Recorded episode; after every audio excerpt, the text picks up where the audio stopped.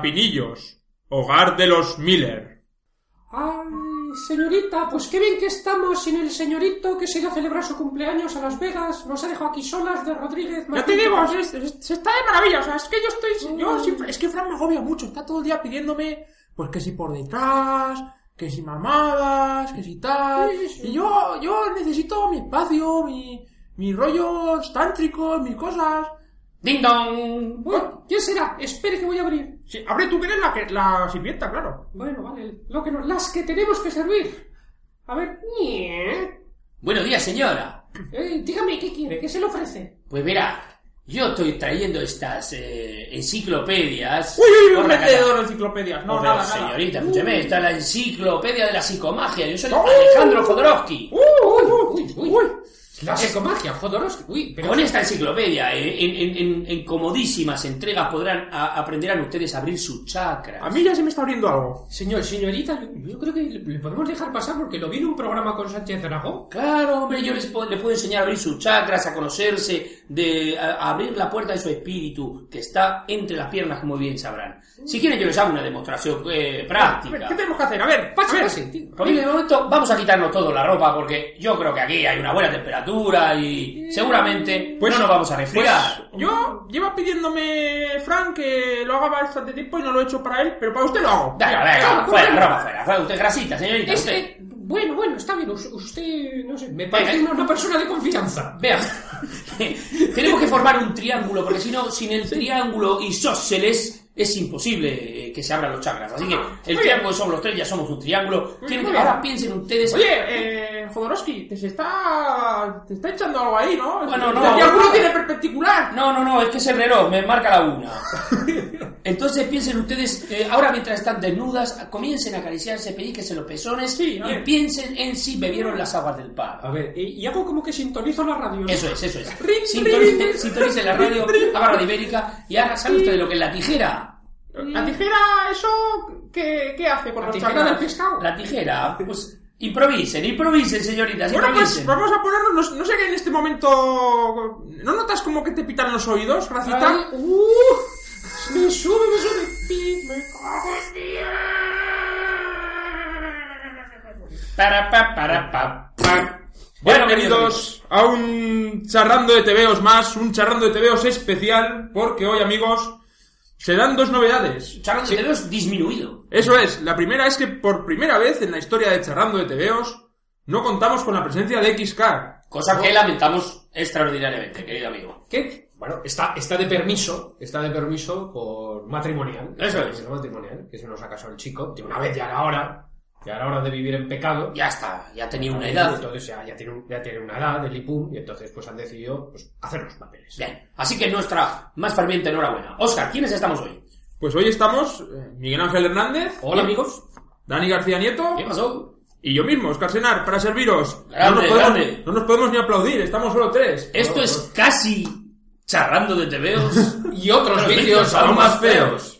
Antes de repasar lo que es el podcast, que siempre lo hacemos, hay que decir también que la segunda novedad importante es que estamos desayunando. Desayunando. De Y todas maneras os habréis dado cuenta, queridos amigos, que con el paso de los años, cada vez son menos las meriendas y más los desayunos, cada vez menos las cenas pantabrólicas y más las relajadas, eh, los relajados almuerzos con los amigos. menos alcohol y más el dulce. Eso es, Eh, más azúcar. más fumar en pipa. Eh. Eh, tostadas con aceite, galleta sí, de sí. té, roscón de San Valero. Hoy, hoy estamos- estamos desconocidos, es todo dulce y, y tés. Y tés diferentes, o sea, estamos... Bueno, y antes de que penséis que esto es un podcast, si es la primera vez que lo escucháis, dedicado a hablar de comida y de meriendas de y lo que zampamos. lo que zampamos, no. Este es un podcast dedicado al tebeo, al mundo del tebeo, en el que hablamos hablando de tebeos que nos gustan, sin mucha documentación, aunque hoy Dani se la ha preparado bastante. Bueno, bueno.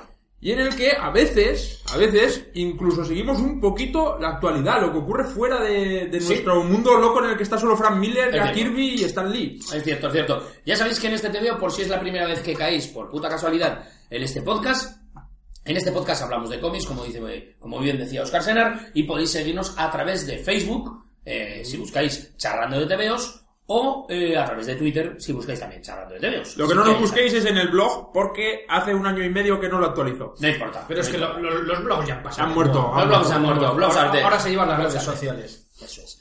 Así que, bienvenidos, queridos amigos, si es la primera vez que llegáis. bien hallados si nos seguís eh, habitualmente, cosa que nos agrada muchísimo. Y me estás contando, Dani, que hemos quedado a desayunar para hablar de qué. Bueno, ¿De qué? Porque no habremos quedado a desayunar para, para tocarnos. bueno, en realidad hemos quedado para hablar de, No un, apetece. de un diario donde coño lo he venido, por cierto. ¿Dónde está?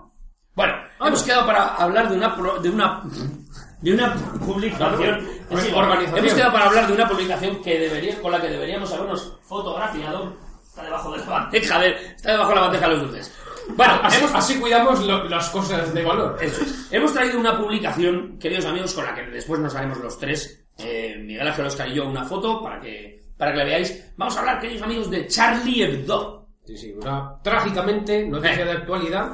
No solemos hablar de noticias de actualidad, de hecho, ni siquiera solemos hablar de TVOs de actualidad. De hecho, muy a menudo hablamos de TVOs que no pueden ser encontrados en España, pero que simplemente leímos en nuestra infancia y nos gusta, eso es todo. Así que eh, hoy vamos a hablar, no vamos a hablar de, no vamos a comentaros eh, qué es lo que sucedió mm, eh, en París hace escasas dos semanas, porque todo el mundo sabe que la violencia nazi eh, yihadista se llevó por delante a casi una veintena de personas en una jornada de, de locura religiosa. Bueno, ni siquiera religiosa, porque eso es esos son simples asesinatos. Siempre ha sido así, siempre lo será.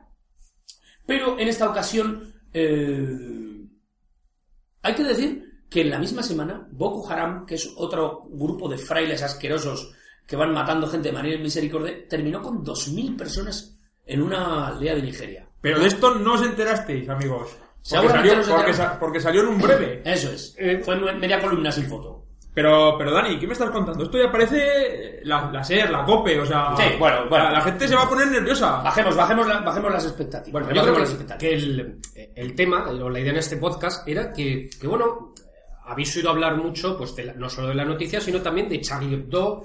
Ha habido bastante debate sobre el tema de la libertad de expresión, los límites del humor. Sin vida, libertad. Y quizás lo que nosotros hemos visto un poco es que eh, quizás no se ha entendido bien qué es Charlie Hebdo. ¿verdad? Yo creo que no se ha explicado lo suficientemente bien qué es esta publicación y, y que no se ha explicado quizás suficientemente bien el sentido del humor francés, este, el sentido del humor grueso, ¿no? ¿Me estás, me estás diciendo, Miguel, que llevan dos o tres semanas en tertulias de TV, de, de la radio, de la televisión, hablando de una cosa de la que no tienen ni puta idea? Bueno, podría ser. Se, podría confir- ser. se confirma la información. Déjame el, déjame el Charlie, por favor. Sí, venga, bueno, lo paso. Mirad, vamos a hacer una. eh, lo, que, lo que vamos a tratar es de hacer una semblanza de esta publicación y otras, porque desde luego Charlie Hebdo no es el jueves o Mongolia, que durante el jueves, durante muchísimos años, durante décadas, ha sido el único exponente de la prensa satírica. Sí, con todos mis eh, respetos, se le puede tachar al jueves de publicación satírica, que yo creo que no, francamente. Bueno, yo creo que sí, voy a decir que sí, cambio. Cambio, cambio, Cambio de opinión. Cambio, venga. Yo creo que sí. Eh, porque lloraremos si, si el jueves desaparece. Y lloraremos si desaparece Mongolia. Pero bueno, durante muchísimos años. Eh, es- D- Dani, lo cual no quiere decir que nos lo estemos comprando todos los meses. Ni mucho menos. Ni las semanas. Yo lo compro lloraremos, cuando- lloraremos, pero no. yo lo compro cuando cojo el tren. Que bueno, no- no son pocas veces porque tengo carne de conducir. Así que cuando cojo el tren, en tu caso no, porque tú, vas muy a me- tú lo coges de- demasiado a menudo. Estás exonerado. Pero bueno, lo que quiero decir es que eh, en Francia, contrariamente a otros países como España, en España hubo en los años 30, los años 40, 50 y 60 un montón de publicaciones satíricas, desde la histórica La Codorniz hasta el Papus, que también fue víctima de la, de la violencia de la extrema derecha en los años 60. El Papus fue una, una publicación. Con la diferencia de que la, la codorniz estaba afecta al régimen, que no, por lo menos no, no molestó mucho. Bueno, la codorniz no molestó mucho, te quito la, la razón ahí, la, la codorniz no molestó mucho porque hacían auténtica ingeniería para eh, saltarse a la censura. Por ejemplo, en una ocasión aparecen el, aparecían, me parece que eran Franco y el presidente del gobierno, pues no sé si era Gutiérrez Mellado o un ministro quien fuera, y, eh, y aparecían eh, vamos a ver si me explico. En una viñeta aparecían ellos dos y aparecía Madrid en una época en que había estado Madrid sometida a un montón de obras llena de socavones. Y entonces había un par de socavones muy grandes y había algún rótulo en la viñeta, no sé si Franco o Avenida de la no sé qué. Y, él- y ponía, falta la R. Y, pon- y el, y el título era Los dos socavones de Madrid. ¿Qué R faltaba? Los dos socabrones. Quiero decir, es cierto que, eh, que la codorniz hizo poco daño, pero bueno, obviamente la sátira y la crítica nunca es muy afecta a los gobiernos eh, totalitaristas, eh, nacionalistas y de derechas, obviamente. Pero bueno, el Papus fue otra de esas publicaciones, Matarratos, Hermano Lobo, hubo muchísimas. Pero Francia es un país diferente. En Francia todas estas muchas publicaciones se han ido manteniendo y aún hoy hay publicaciones que tienen una vida extraordinaria. Veamos. Eh, para empezar, los diarios franceses gozan de una, mm, de una gran longevidad. Eh, Le Canard Enchaîné, del que después hablaré, es el segundo periódico, mm, es cierto que semanal, más antiguo de la nación francesa después de Le Figaro. Le Figaro es un, es un periódico que estará cerca de cumplir los 100 años. Esto en España no sucede. No hay Eh, periódicos en el- El, el El, ABC. el Heraldo y la El Heraldo y el ABC. y la Vanguardia. Pero bueno, son pocos los periódicos eh, tan longevos, es- esto es cierto. Eh, la prensa satírica vive un momento importante a raíz de eh, los años 60 en Francia. Y el año 68 y el mayo del 68 es un momento de catalización de las críticas. Venga, hippies. Venga, hippies, las críticas contra eh, los regímenes eh, y sobre todo contra la política exterior francesa. Política exterior francesa y el, el colonialismo de la segunda mitad del, del siglo XX, la época de Charles de Gaulle y la grandeur francesa. Bien. Conociendo eso y conociendo que además a los franceses les encanta, por lo menos les encantaba, la política, son gente a la que le gusta debatir. En, lo- en las- en los programas, en la televisión hay muchos programas políticos, la gente participa, en fin. Lo cual no, quiere decir que luego no voten a Le Pen, porque esto es así. Pero bueno, los franceses, que son gente que, a, los que, a, la- a quienes les gusta la, la política, eh, que hicieron la Segunda Guerra Mundial en el otro lado, contra los nazis, y que son gente que a la que le gusta leer la prensa. Bueno, bueno, Dani, eso Lo también hicieron en los dos lados. lo hicieron en los Bueno, dos lados. régimen de Vichy, eso es verdad. Estamos viendo hoy muy... afe- eh, Yo soy bastante. Muy francófilo. Yo soy muy francófilo. Sí, yo soy, yo soy bastante pro francés. Yo soy de los que opina que. mm, yo antes me fijaría en lo que hace Francia que en lo que hace Grecia o lo que hace eh, Ecuador. Pero eso es. llamadme loco. ¿eh? Eso son cosas mías. Ahí va el recabo. Eso son cosas mías. Bueno, voy a hablar de varias, eh, de varias publicaciones. A- Dani, acabo de recibir una llamada de la órbita de Endor que si te quieres pasar a... muy bueno, muy bueno. Voy a hablar de varias publicaciones. Una es Charlie Hebdo. Y voy a empezar por. No voy a empezar por Charlie Hebdo, sino que voy a empezar por Arakiri, porque Arakiri es, el, es la publicación Ajá. eh, seminal de Charlie Hebdo. En realidad, Charlie Hebdo antes era Arakiri. En 1960, dos personas, Georges Bernier y François Cabana, lanzan una revista, en principio mensual, que se llamaba Arakiri, a la que llamaron Periódico Tonto y Malvado. Bueno, eh, era una, una, una revista mensual de carácter satírico que contó con los mejores dibujantes satíricos del momento, como Topor, como Fred, del que alguna vez hemos, al que alguna vez hemos mencionado, Fred, que es el dibujante de, de las historias de Filemón. Eh, Roland Topor, que era amigo de... De Jodorowsky. Jodorowsky. Roland Y de, sí, sí. Y de Arrabal. Raval. Y de Arrabal, Teatro sí, Pánico. de- Teatro Pánico. Había, aquí había gente que, que se relacionó, eh, que se relacionó como un tal cine que se relacionaba, por ejemplo, con la, con la patafísica. Era Mm. gente que, que había conocido a los surrealistas.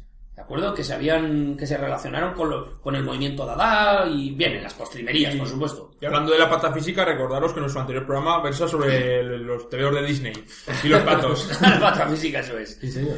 Bueno, pues en este, en este primer eh, en este primer mensual, en Arakiri, que es un diario satírico, mm, bastante escorado a la izquierda, crítico, siempre contra el poder, sea este político o religioso, eh, pues bueno, se postula un poco contra todo, ¿de acuerdo? Contra todo el poder establecido.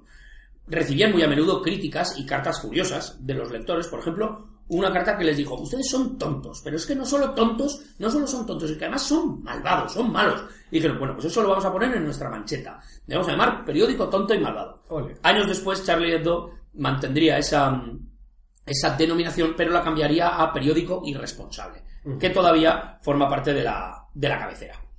Bien, eh, Roland Topor, insisto, eh, Fred Reiser Bolinsky, que es uno de los asesinados, o Cabu, otro de los asesinados, formaban parte de ese, de ese grupo inicial. Eh, quien no haya cogido nunca un Charlie Hebdo o un Canal Enchaîné, Charlie Hebdo hay que decir que no es una revista de cómic, ¿de acuerdo? Es una revista que tiene, para empezar, se publica en papel prensa, tiene el Sí, aspecto de un formato de periódico. periódico. Eso es, el que no lo haya visto es papel prensa, tiene un aspecto de periódico, pero hay, hay muchos dibujos, sobre todo tenemos en nuestras manos el número publicado después de los, de los asesinatos, donde están los chistes que los asesinados habían dibujado para este número, porque estaban preparando números, sale todos los martes o miércoles. De hecho, si no me equivoco, estamos grabando el miércoles, hoy salía el siguiente número Ah. después de este, porque este número ha- eh, han estado dos semanas después de sacar este número especial sin hacer, sin hacer, sin hacer nada. Ya sabéis que los asesinados, en- bueno, hubo muchas personas, administrativos, em, Policía, seguridad. policía, seguridad, corrector. y había también un corrector, había también una, una psicóloga y los dibujantes, para todos, para todos nuestro, y ellos y sus familias, pues nuestro recuerdo, pero vamos a hablar sobre todo de los dibujantes, ¿de acuerdo? Es nuestro campo, Es claro. nuestro campo. Entre ellos estaban Bolinsky, Cabú, Tiñú y Char, que era Charbonnier, era el director de la publicación. En las dos primeras páginas hay chistes de todos estos, de todos estos personajes, pero claro, son los chistes que ellos habían pensado. Bueno, lo que hay que decir es que eh, en, esta, en esta revista hay mucho texto. Hay artículos escritos por, por, eh, por periodistas, por periodistas y escritores. ¿De acuerdo? Hay Sí, bastante sí, hay texto. y, texto, sí. y en Le Canal Enseña hay más todavía. Y los artículos son también satíricos, los artículos en texto. Los artículos son satíricos y artículos de- y son de denuncia. Veremos más adelante que muy a menudo son. Este es un periódico muy editorial. Es un periódico que dice, bueno, nosotros nos vamos a posicionar sobre la política francesa en Ruanda. Y entonces los textos son editoriales, son muy duros. ¿De acuerdo? Son. eh, y, claro, por supuesto, todos tienen una vena satírica. ¿De acuerdo? Bien. em, por ejemplo, uno de estos eh, eh, periodistas clásicos es el profesor Choron, o Chorón, profesor Chorón, que escribía todos los meses. Bueno, fue prohibida dos veces en el 61 y en el 66, ¿de acuerdo? Y mm, en el 69 era una revista semanal. ¿Por qué fue prohibida? ¿Le tocó las pelotillas a De Gaulle? Sí, quizás? sí. Eh, hombre, iban siempre bastante lejos. Y en el régimen de De Gaulle lo, les metió mucha caña. Hasta empezaron, perdón, empezaron como como, a ver, sin suprimir la revista mensual, crearon un semanal. Hay que decir que hebdo significa hebdomadaire y hebdomadaire significa semanal. Una, una, eh, publicación hebdomadaire es que se publica el mismo día de la semana, ¿de acuerdo? Entonces sacaron un Arakiri Hebdo. Sin haber quitado el mensual, sacaron un Arakiri Hebdo. Pero Arakiri Hebdo, Arakiri, el, tota- el, el Arakiri es cerrado en 1970 por un titular publicado en portada terrible tras la muerte de De Gaulle daban la noticia de una muerte que había habido en una, un, un baile que había habido en una, en una población francesa que había terminado con un montón de muertos, Colombé. Y ellos publicaron un baile en Colombé igual a un muerto. Esa coña, que, que es muy de, de- de humor francés y que es difícil de comprender, es como un Sí, chiste, es tan difícil de, de comprender para nosotros como un chiste de, de chiquito de la calzada. Bien, Ah. Ba- baile trágico en Colombey, un muerto. Como, bueno, lo que venían era a, a rebajar el interés de la muerte de Charles de Gaulle. Bien, pues el, el Ministerio del Interior clausuró la publicación y, y se fue a la mierda. Pero de esa manera eh, nace Arakiri Hebdo, porque eh, lo que hacen es coger una cabecera que se llamaba Charlie Mensuel, Mm. Charlie Mensual, era una publicación que servía que imagino que cogerían los derechos o en algún momento tendrían los derechos de esa publicación en la que aparecía eh, cómic americano, entre ellos Carlitos y Snoopy, Charlie Brown, Charlie y por eso se llamaba Charlie Hebdo, Charlie Hebdo. Estaría diciendo, yo pensaba que el nombre de Charlie Hebdo hacía referencia, como, como suele pasar en algunos periódicos de esto, a algún tipo de personaje recurrente que tenía la revista o algo así. En realidad No, es, es en todo realidad- casualidad. En es realidad fue casualidad. Yo creo que cogieron la- los derechos de publicación de Charlie Mensuel, lo convirtieron en Charlie Hebdo y se lo dedicaron con todo nuestro cariño a Charles de Gaulle. Pues menos mal que, la, que la publicación no estaba dedicada a Fred Bassett. Sí, Se ha llamado un Fred Hebdo. Fred Hebdo. Bueno, eh, así que eh, nace Charlie Hebdo, lo convierten en un semanal, ya, se ya pasa a ser definitivamente semanal, y se adscribe radicalmente a la izquierda, sin casarse con nadie porque ha tenido muchísimos problemas. El Partido Comunista, hay que decir que en Francia ha llegado, ha llegado a haber hasta tres partidos comunistas comunistas con representación en la Asamblea, quiero decir, eh, mm, gente muy... con mucho peso, con mucho peso electoral. O sea, maoístas por un lado, Sí, sí. trotskistas por otro. Eso es, cosas de este estilo. Ellos me, hablaban mucho de, de- de política, se consideraban libertinos y libertarios, siempre casi toda, mucha gente que pasó por Charlie Hebdo y estas publicaciones tuvieron siempre una vena muy ácrata, muy anarquista, casi siempre ecologistas y críticos. Predijeron la conversión de China al capitalismo en un chiste, dijeron, explicaban algo así como, imagínate un montón de robots comunistas trabajando sin quejarse. Bueno, pues eso es básicamente lo que después sucedió.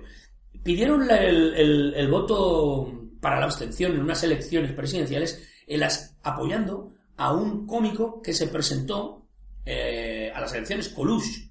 Un cómico, por cierto, muy criticado, como muchos de los dibujantes y escritores de Charlie Hebdo, por sus chistes antisionistas. Y aquí quiero hacer una parte, porque esto eh, los españoles... ¿Antisionista o antisemita? Claro, que es...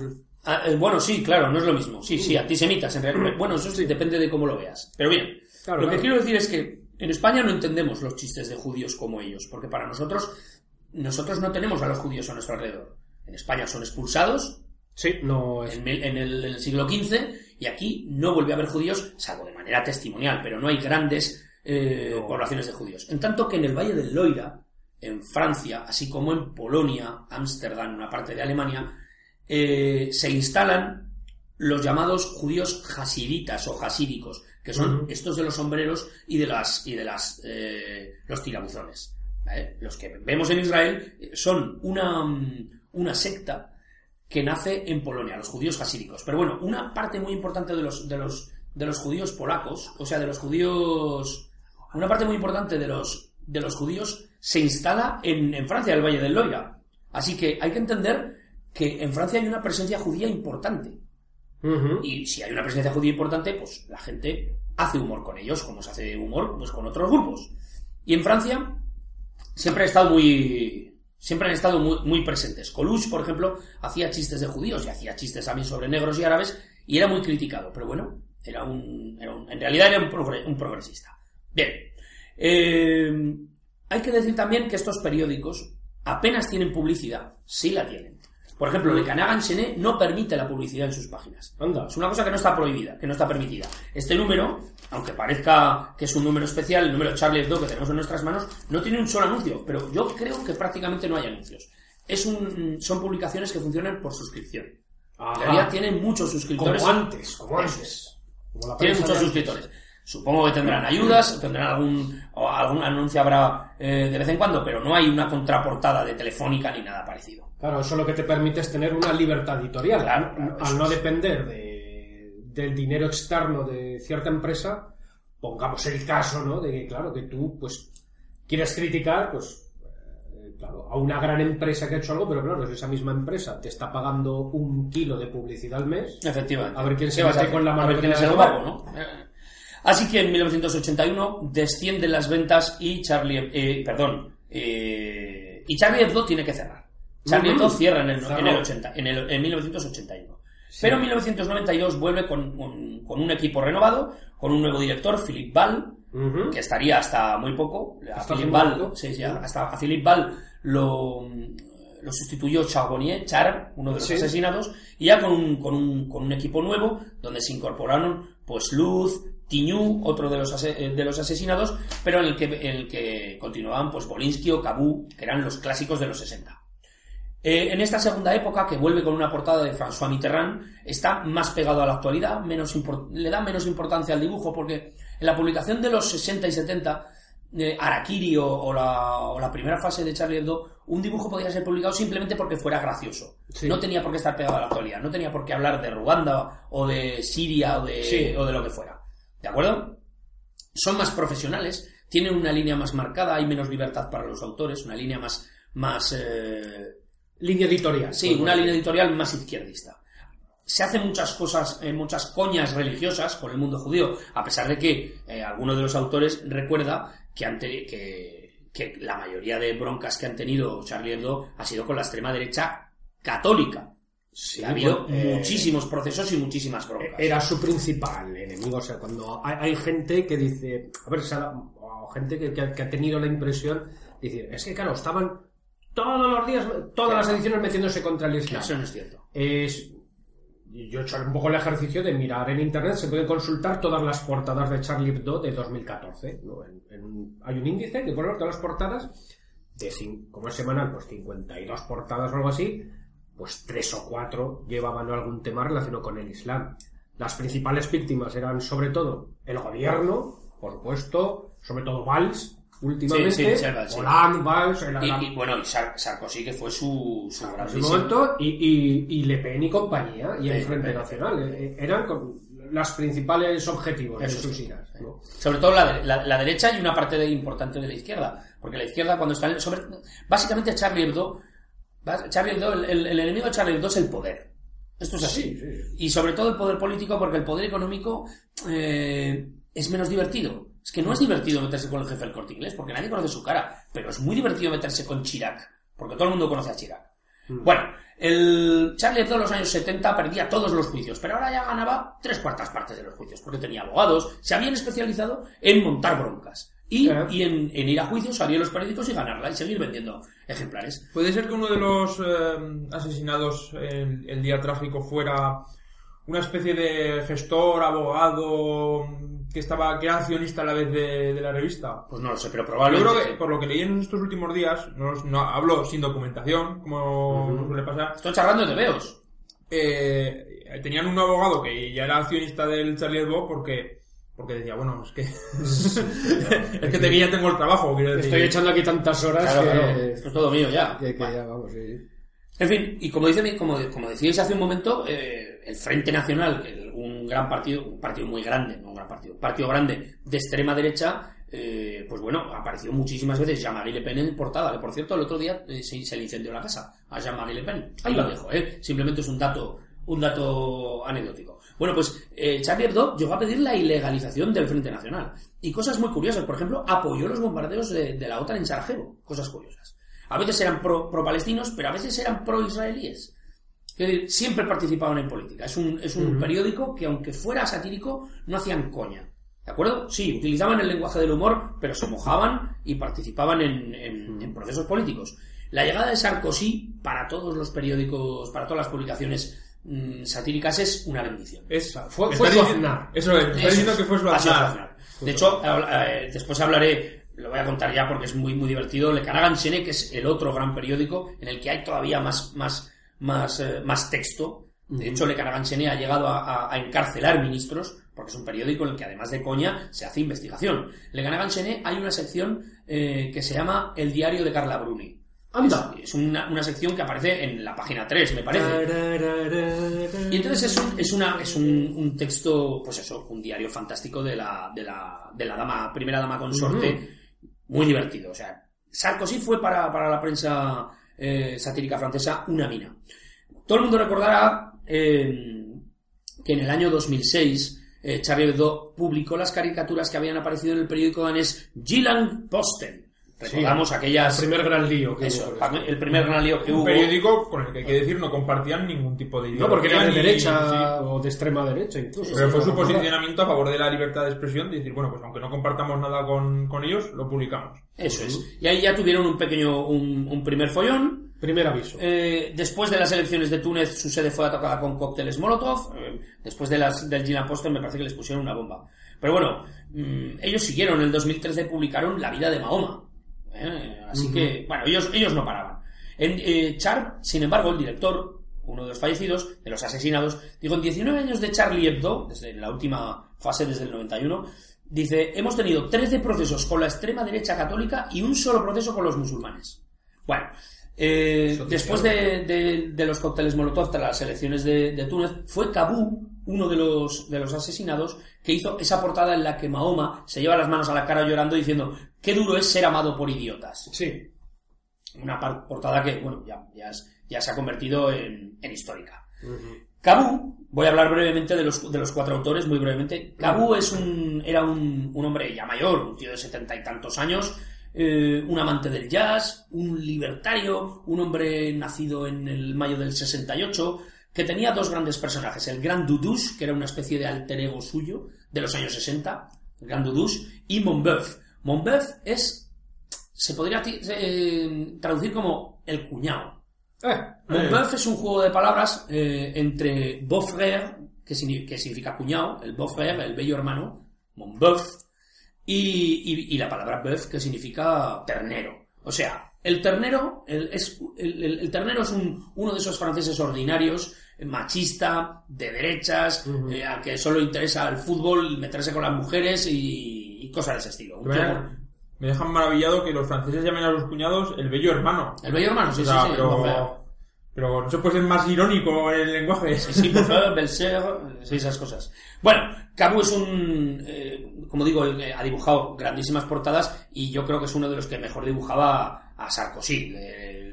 Lo dibujaba de una manera muy, muy característica. Eh, este tío ha sido... sí. No, que, que, eh, cuando repases la vida de, de, de esta gente se verá que muchos de los que estaban en la revista eran auténticos viejarras ya, que llevaban un montón de sí, años sí, desde eran la, viejas guardias. desde la etapa del, del Araquiri. Cabú, sí, Cabú. Incluso, incluso en el blog de Joan Navarro, Nichal Daniel Cepax, un saludo Joan Navarro, eh, comentaba que uno de los que se habían salvado era, no me recuerdo el nombre, otro viejarras que ya estaba tan aborrecido de las reuniones de redacción que no iba. Entonces eh, se libró porque no Ah, pasaba, libró pasaba de por todo, sí.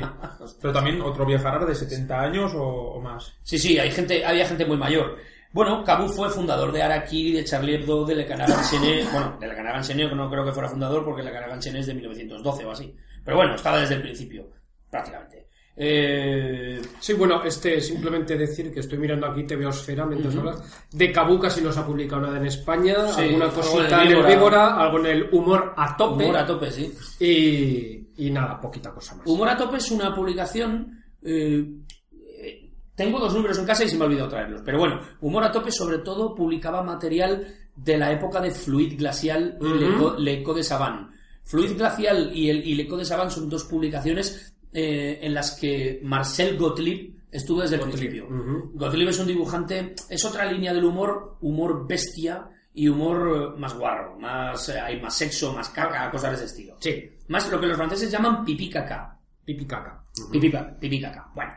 Bolinsky era el, el segundo eh, en edad. Yo, yo creo que era mayor que Cabu, pero bueno, no, no lo sé muy bien. Siempre era, era un tío eh, que aportaba un contenido muy libertino, muy sexual y muy libre. eh. Dibujaba unas mujeres extraordinarias, eh, maravillosas, con un trazo muy libre, un colorido. A mí me parece un, un tío curiosísimo. Nació en Túnez en el 34 de una madre franco-italiana y padre judío-polaco.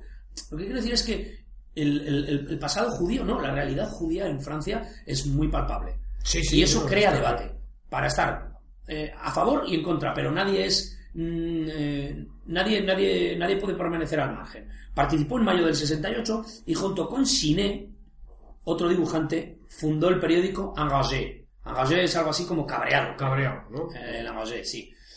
Dibujó para l'Humanité, para Le Nouvel Observateur, para Paris Match.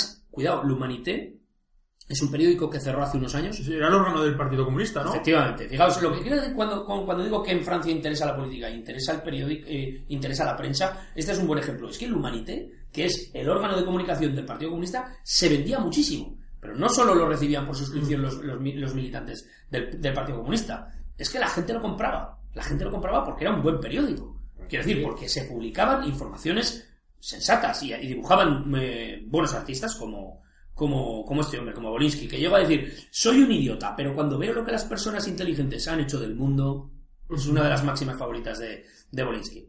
Sí, Bueno. hay, hay que decir, bueno, Bolinsky junto con Pichard eh, fue uno de los autores de Polet. Ah, Polet. Polet, uno de los clásicos del cómic erótico, Señor. pues era, eh, fue coautor con, con Pichard. Y quizá Ah, en bueno. España será lo que más nos ha llegado en su obra más conocida. Ah, ah, Polet. bueno, eso no lo sabía. El, el- el- el- Bolinsky dijo que quería ser incinerado y le dijo a su esposa, echa mis cenizas por el inodoro, así veré tu trasero todos los días. Qué bonito, eso, eso- Así- eso es amor. Así era Bolinsky. Eh, Char, o Stéphane Charbonnier, más conocido como Char, era un tipo nacido en el año 67, tan solo un pelo más mayor que nosotros, eh, más en nuestro caso que el tuyo, Oscar.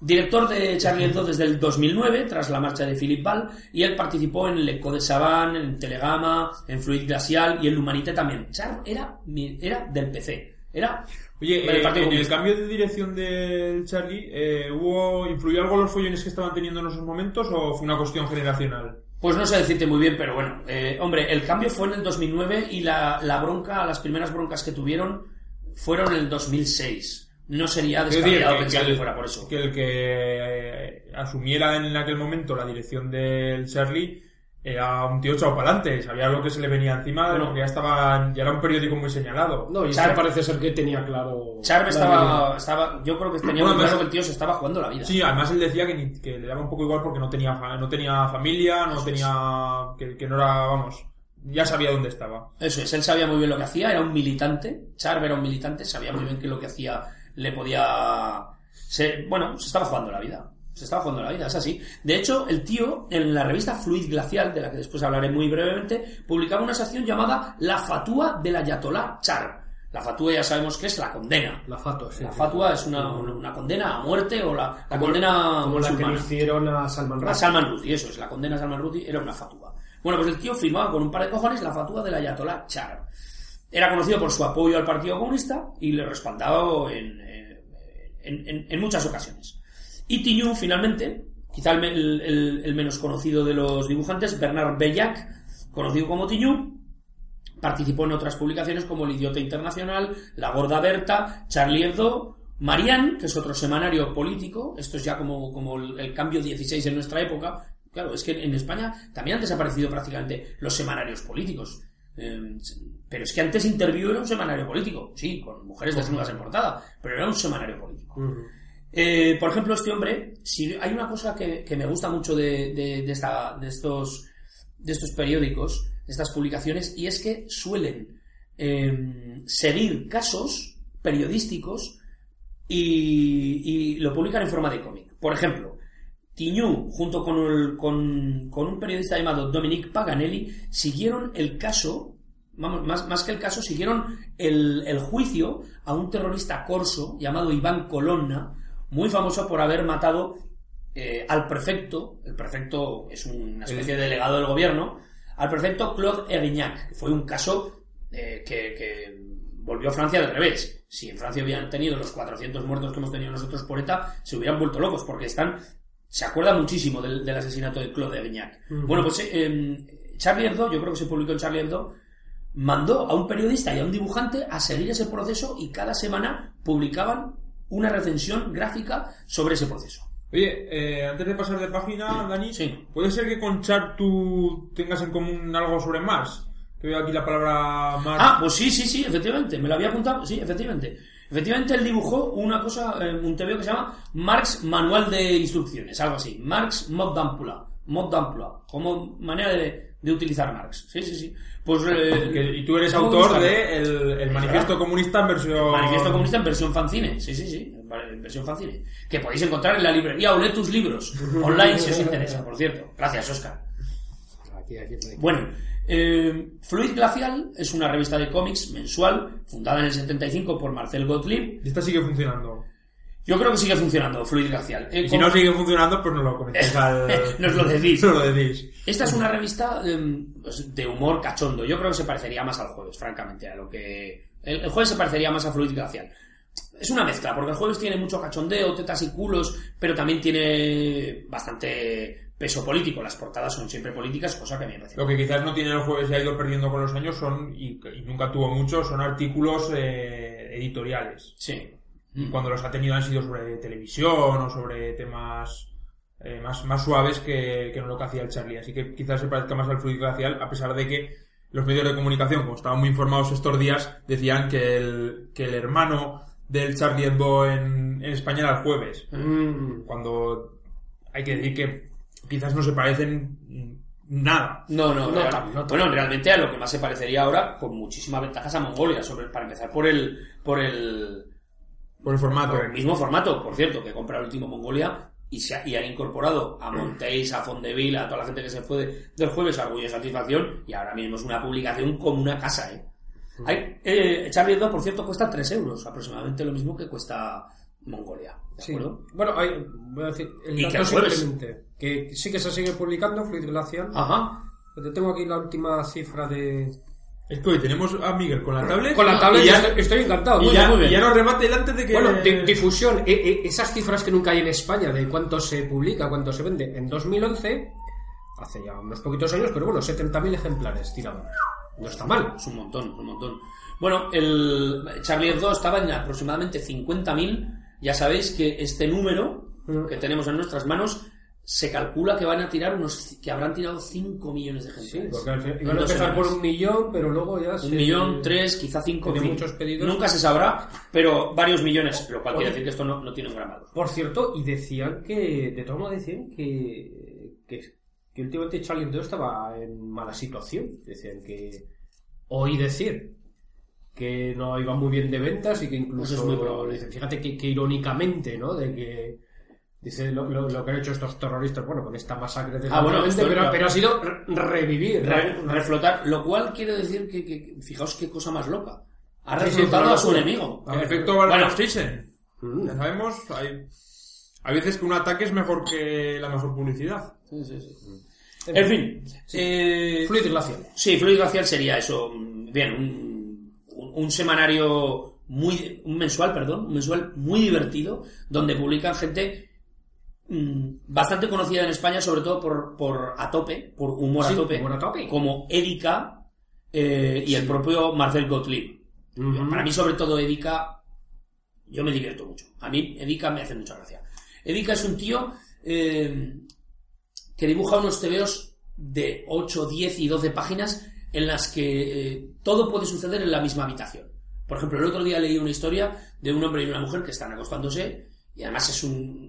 El, el sexo siempre es muy guarrete. Eh, Erika publicó en el jueves también, me suena, ¿no? Puede ser. Ah, sí, Miguel, tú que tienes la tablet. Voy a Ah, preguntar, este que dibuja las- las- voy a preguntar a Sí, Teos. las las narices narices, las narices grandes, aguileñas, Sí, siempre. narices muy grandes, mujeres con unos pechos gigantescos y Con, el con los cuerpos achaparrados Eso y siempre con, con- siempre con historias sexuales. Sí. Siempre, En- todo- siempre historias sexuales, sí, sí. Ha publicado en Humoratopi, Makoki y Totem y Penthouse Comics, quizás, pero no los jueves. Bueno, pues, Pues eran penthouse. unas Penthouse. historias muy locas. Yo, que yo lo habré leído ahí. Pero por los artículos, ¿no? O sea, Sí. si tú en la peluquería pillabas No, el por, Penthouse. no, por, por el, por la discoplay, por la discoplay. Ah, Bueno, pues en, en, en, en Glacial quienes han dibujado eran Ta y... O sea, Ta, Joan Tarrats. Ah, está, sí, Sí. muy grande. Llegó a dibujar en, en Fluid Glacial. Y bueno, finalmente, pues, después de esta recensión un poco de, de la prensa general, eh, yo hablaría de Le Canagan Chenet, que es eh, el, el decano de todos los periódicos satíricos franceses, fundado en 1915. Eh, esto Le es una- Chenet, ¿qué significa? Chenet el pato encadenado. Eh, es Patos, un- todo, patos, lleva, todo lleva el todo mismo los lugar, patos. patos. Eh, al parecer esto era una alusión a un, a un periódico llamado El Hombre Libre, y es que en Francia en aquellos años, periódico eh, se decía también pato, caná. Eh, no sé por qué, no sé por qué era, o sea, al periódico le llamaban pato, un caná. Pues eh, en contra, para, para hacer una especie de coña con El Hombre Libre, hicieron el pato encadenado. Por supuesto, el hombre libre desapareció. El, el Hombre Libre, sí, el periódico El hombre libre desapareció y ha quedado el del pato. Y sin embargo, Le Canagan Chenet continúa. Y el, el, el hombre, el, Le Canagan Chenet, chicos, no admite publicidad. ¿De acuerdo? Ha sido capaz de encarcelar, de levantar eh, procesos judiciales eh, por hacer públicas publicaciones muy comprometidas, como por ejemplo en el caso de Bernard Tapie. Bernard Tapie es un personaje que atraviesa todo el siglo XX, el- toda la mitad del siglo, la segunda mitad del siglo XX en, en Francia, fue ministro con François Mitterrand y eh, presidente del Fútbol Club Marsella. Y se, des- se de- mm, el Le destapó un caso de corrupción en base, creo que era a, unas, a unos negocios de camisetas del, Ay, del- y tal y tal, Sí, imperioso. eso es, una cosa un poco... es- Era como nuestro... Sí, efectivamente. Nuestro Jesús Gil. nuestro Jesús Gil, pero del partido, del partido Socialista. En fin, siempre hay un... Nunca nos falta un campeón. Así que el proceso llegó, a- el, el periódico llegó a... Pues eso, a, a levantar un proceso que dio con sus huesos en la cárcel, con los juicios de, de Bernard Tapie en la cárcel. No, no tiene publicidad. En su página web prácticamente solo se pueden, como por cierto en la, en la web de, de- de Charlie Hebdo, no hay información. O sea, en, en Francia son muy celosos de estas cosas. Tú tienes que comprar el periódico si estás interesado. Así que, bien, es un modelo de negocio muy especial. El Le nació, eh, nació a la izquierda, es siempre, anti, siempre antimilitarista, sensiblemente de izquierdas, pero siempre visto con desconfianza por los partidos de la izquierda. En cuanto un partido entra en el Parlamento, empieza a ver a Le Canagan con... Sector crítico. Sí. Ah, cuidado. Allí publicaron, como hemos dicho, pues eh, Bolinsky, Cabú, Petillon, que sí que es bastante conocido en Francia Petillon, por, sí. por los, eh, los casos del agente Palmer, del detective Palmer se llama. Por, por ahí lo tengo, creo. Por ejemplo, hay, Ah, muy- no. creo que no lo sé, no se lo ha sé. publicado recientemente varios números, entre ellos el caso del velo y otro Sí. el... Me parece que se llama el, el- el archivo corso. Bueno, el caso del velo tuvo también su polémica porque estaba relacionado creo que con tema musulmán. Sí, sí, sí, iba, sobre, iba de eso, de los burka. De, los burka, los, los sí, niqab, cuando los hubo la hijab. polémica del burka en Francia, sí. Y bueno, y gente, gente que se pu- pueda conocer, pues básicamente el más conocido sin duda Petillón. Y luego Pancho, que es uno de los editorialistas eh, más importantes, pues eh, es una, es una de, las, de las plumas vitales de Le Carranchene. Bien, hay que decir que en Francia mm, periódicos como Le Monde o Liberación son capaces perfectamente, de hecho lo hacen muy a menudo, de abrir sus portadas con un dibujo. Lo cual quiere decir que los dibujantes tienen mucho peso. Bueno, pues aquí la razón siempre hablé con un chiste. ¡Desgracias! ¡Desgracia! ¡Bravo! Vaya dracma. Oye, Oye, eh, yo te quería preguntar, eh, nos has hablado de que casi todos estos periódicos satíricos son de izquierda. Joder, me has, me has quitado la pregunta. Claro, la pregunta es si no había ningún semanario mensual de, Pues de no. derechas o es que no son tus lecturas habituales. No son mis lecturas. Lo cierto es que yo no conozco ninguno.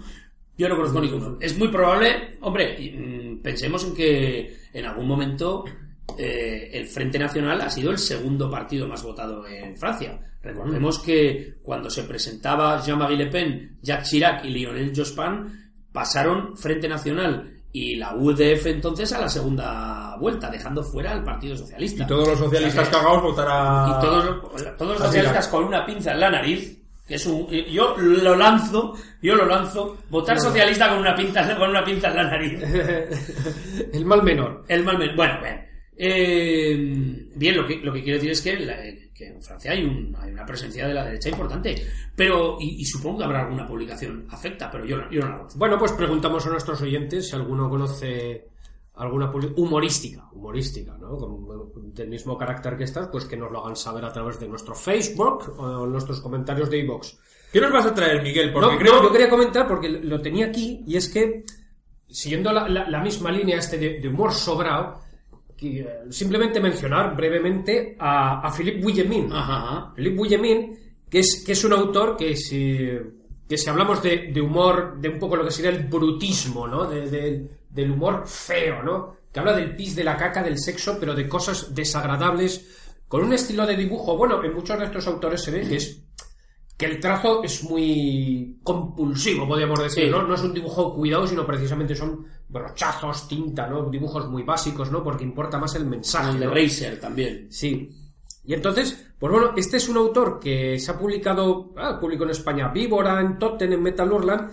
Eh, lo que quizás podráis encontrar es un, un recopilatorio que sacó Norma en cuatro tomos que se llama Políticamente Inaceptable, ya el, el título lo dice todo. Y que bueno, yo me acuerdo que los tenía Excar en su casa y es que yo cuando lo empecé a ojear, este es tu humor que te ríes de lo bestia que es, ¿no? Decir, pero, pero madre mía, ¿qué, tiene, ¿qué tendrá este hombre en la cabeza? Pues bueno, es, es este tipo de humor que busca un poco ir más allá, ¿no? Decir, a ver, ¿hasta dónde puedo llegar? Y lo quería mencionar también porque es un caso que tuvimos en España en los 80-90, que fue con una obra suya, que bueno, también tuvo problemas en Francia, que se llama Hitler igual SS. Y que es una obra eh, satírica, ¿no? Que, pero que claro, que, que toma como la excusa del humor los campos de concentración. Entonces, claro, en- entramos aquí en temas de semitismo, antisemitismo, ¿no? Eh, el holocausto, memo- memoria histórica, como decimos aquí en España, ¿no? Y entonces, Eh, pues, hay que tener en cuenta que en muchos países de nuestro entorno, bueno, creo que en casi toda Europa, el- la negación del holocausto es, es delito.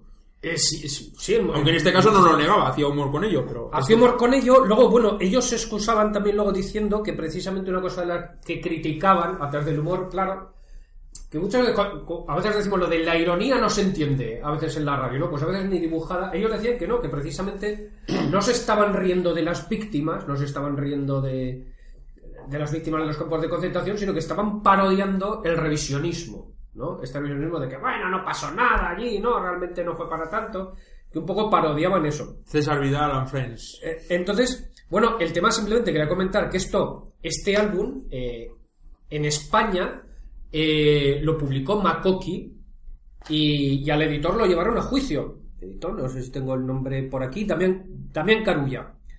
Pues un par de asociaciones lo llevaron a juicio porque en el Código Penal a- eh, hay un delito que es el ataque contra las creencias religiosas, o estaba antes. Ahora, ahora, bueno, hablaremos del nuevo Código Penal porque afecta al mundo del cómic también, según habéis visto.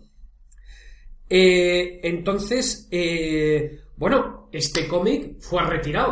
Las planchas, la- se llevaron las planchas, fue retirado de los kioscos y ahora es una rareza que, bueno, antes de empezar el programa he mirado en todo colección, pues se pueden encontrar los ejemplares entre de 30 a 60 euros, algunos ejemplares, Pues no- porque no- es un cómic secuestrado, o sea, es un cómic que no llegó a... Yo lo miro en CBR, o sea, me lo descargó por internet ¿Y, y en otros países tuvo problemas también? en Francia también, también le- les encorrieron.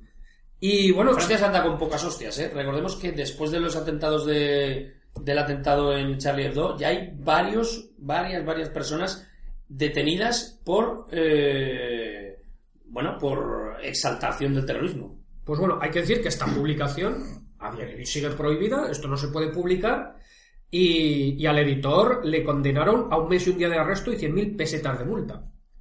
Que en el mundo del cómic, eh, bueno, y, en el- y fuera del cómic también. o sea que nosotros hemos tenido la noticia de, de- de las portadas del jueves y tal, pues, pues esto es otro ejemplo Claro. ¿no? de, Que había- de este, de este debate. que también ha habido secciones, eh, ediciones secuestradas, como la de la, la que acabas de mencionar, de la portada del jueves, que eso no es ninguna tontería, ¿eh? Una decisión judicial importante. Oye, Miguel, bueno, no sé si quieres comentar algo más de esto.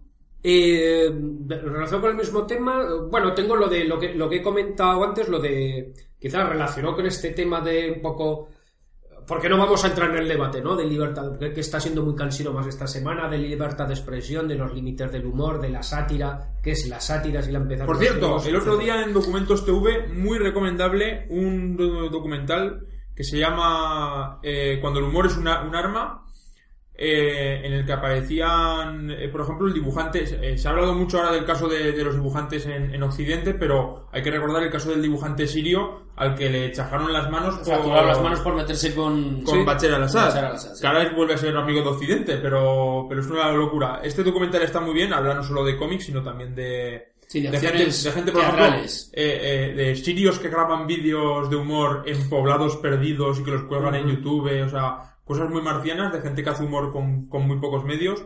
Está muy bien y además es, es muy, muy ilustrativo este documental porque está gra- grabado el año pasado, hace apenas unos meses, y ya se ve cómo ha cambiado la, la geopolítica en, en un pispás, ¿no? Porque Sí. Bachar, Bachar al-Assad, el presidente sirio, en ese documental aparece como un monstruo al que hay que derrocar, porque era lo que estaba en el ambiente. El, el documental no se mete mucho en, en análisis político y de la geoestrategia y todo esto. Y si nos damos cuenta, ahora mismo Bachar al-Assad es un tío al que hay que apoyar para que no, Para que no para que no progresen los, integristas. los integristas. Vamos a hacer una cosa. Repite, por favor, el título y recordamos a la gente... El documental se puede ver en, Eso es, en en A la Carta, ¿no? en- Televisión en a la televisión Carta. española a la carta, en documentos TV, y creo que el nombre es eh, El humor como arma. Si no se llama así, será parecido y está en documentos TV en la carta, que lo podéis ver por internet o incluso si tenéis una televisión inteligente en la aplicación de, de RTV. Pues mira, al hilo de lo que has comentado, precisamente hubo otro documental en esta noche temática que dedicaron al cómic, que era sobre el sexo en el cómic. Mm. Y en él, por ejemplo, pues se reflexionaba sobre, bueno, eh, qué cosas, que no es lo mismo representar ciertos actos sexuales, como una violación, por ejemplo, cosas muy explícitas, ¿no? En, en cómic, ¿no? En dibujo, que en una fotografía o en una película, que al fin y al cabo es, es como real, ¿no? Y, y esto, por ejemplo, lo justificaba, hablaba Milo Manara, ¿no? Y dice, y él dijo precisamente, dice, voy a decir algo, pero que se tome exactamente lo que quiero decir. Dice, pongamos por caso la pedofilia. Dice, no es lo mismo, dice, que, que en un dibujo se represente un acto pedófilo, dice que, se- que, se- que sean fotografías o que sean, dice que, que eso para mí es totalmente perseguible, porque estamos en otro campo, ¿no? Porque el dibujo no es realidad. Dice, la fotografía, la imagen real es realidad. ¿no? Hay un niño y eso es execrable. Dice, nosotros entramos en el mundo de la fantasía. Dice, claro, y allí ya podemos y la imaginación. Entonces, por ejemplo, hablaban también, pues claro, de todos estos autores de manga, que también, pues, eh, ahora no me acuerdo que, sale uno del, ahora no me acuerdo del autor. Sí, sí. Pero bueno, uno de estos famosos que también O sea, publica escenas muy es Hideo Hino. Hideo... sí, ahora no me acuerdo el nombre, pero bueno, siempre son sexo extremo, ¿no? Escenas de humillación, de violencia. Y decía, bueno, es que aquí tenemos, tenemos que tener muy claro, ¿no? Que esto es fantasía, ¿no? Es- Esto queda en la cabeza de cada cual. Y luego otra cosa es lo real, ¿no? Pues es que precisamente en el nuevo código penal, ¿Qué me estás contando, Miguel? en el nuevo código penal que va a salir, Esto es noticia. Artículo 189, pues fíjate, justo vimos lo, vi lo de Manara, pues la semana siguiente la noticia ha sido esta. Que, una, que la nueva ley dice se va a considerar pornografía infantil aquella en cuya elaboración haya sido utilizadas personas con discapacidad necesitadas de especial protección. Entonces dicen que todo material que represente de manera visual a un menor o una persona con discapacidad necesitada, o sea, no sé si sean ciegos, sordos o, o no sé, ¿no? O sea, esto será delito. Dice, eh, participando en una conducta sexualmente explícita, real o simulada. Hostias. Toda representación de órganos sexuales de un menor o persona con discapacidad, tampoco. La Con lo cual- de los órganos sexuales de un menor. Con lo cual yo me imagino que todos esos cuadros antiguos, pues habrá que ponerles como, como el paño de pudor este Hombre, yo supongo, Miguel Ángel, yo ¿no? supongo que serán los, lo- la representación de los órganos sexuales de un menor en una escena eh, Aquí, aquí sexual. el punto dice toda representación de órganos sexuales de un menor. Punto. Punto. Eso no deja lugar Ese es el punto B.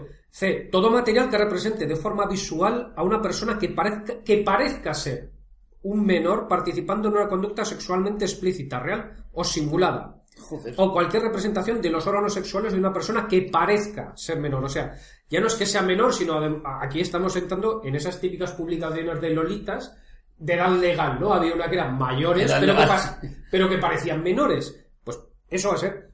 Y imágenes realistas eh, de una menor participando en una conducta sexualmente explícita, ¿no?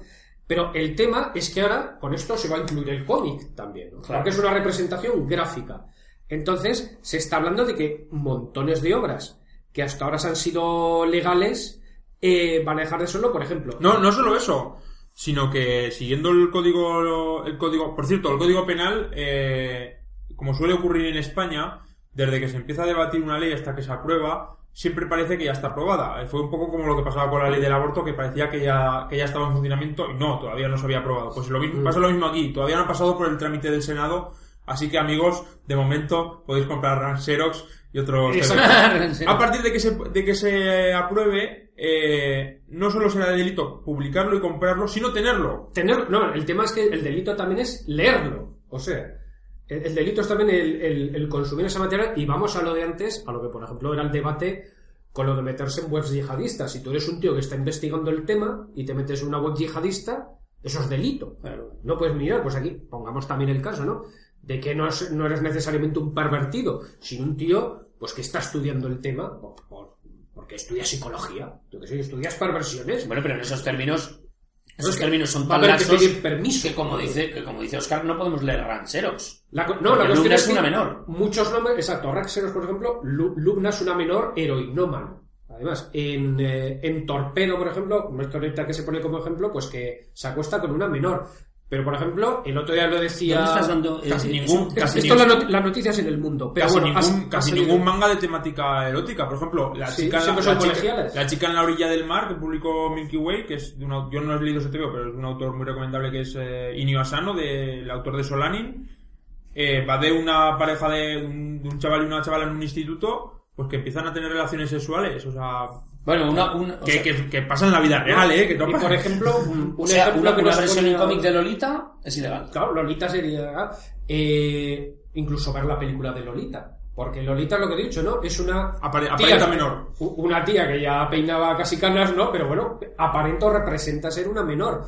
Eh, O sea, la representación. la representación. tú, la representación de Exacto, solo, sí, sí. Y no yo- solo ser menor, sino que tú sea, tengas 20 años y hagas de una niña de 16. Y si yo me pongo pantalón corto y una bata de, de guardería y me saco la chorra afuera, como aparento ser un menor, Claro. eh, es delito. Claramente. Eh, Aunque parezca que tengan 100 años. Mira, por ejemplo, el, eh, un compañero de la TTZ, Lloyd, ponía un ejemplo que era el del cómic del azul es un color cálido, que Ah, sí, sí, exitoso en Francia, pues que es un cómic, pues es una historia, pues bonita, autobiográfica de una chica que, que, que descubre su sexualidad, que descubre que es lesbiana, ¿no? Que, que es, que es homosexual. Quizá la- la- es posible que la gente Y hay conozca más la película La vida de Adele. Sí. Entonces, bueno, eh, en el cómic, unas cosas que sale es como la chica pues tiene sus primeras experiencias sexuales con otra chica. Por supuesto, esa, esa película entonces será, será ilegal. Es que la película creo que eso no, no llega a representar esas escenas, pero bueno, en el Las- cómic... la película representa unas escenas sexuales entre dos menores, entre una, una mayor de edad y una menor tremenda. Bueno, es que yo no me la. Extraordinarias. Yo me he leído el cómic o novela gráfica, ¿no? Y salen estas escenas. Entonces, y, y de una manera normal y respetuosa, que ya no estamos hablando de morbo ni de nada, ¿no? Entonces, eso va a ser delito también. Hostia puta. ¿no? ¿Por por qué? Porque son menores. Entonces, aquí, aquí hablamos la puerta ya no al tema de. A ser lo de siempre. No que el gobierno se ponga, o la policía per se se ponga a perseguir ese tema, sino que una asociación de zumbaos Sí, claro. pues coge y empieza a denunciar cómics a diestro y siniestro y tengamos un nuevo Comic Code, ¿no? Claro, y además, eh, estos días en Twitter, eh, si seguís las redes sociales, habréis visto que hay muchos ejemplos. Y a- a- se pone como ejemplo muchas veces estos tebeos muy pasados de vueltas del víbora o tal. Mm. Pues que era, yo qué sé, una señora que iba a cuidar a unos niños y catacroker.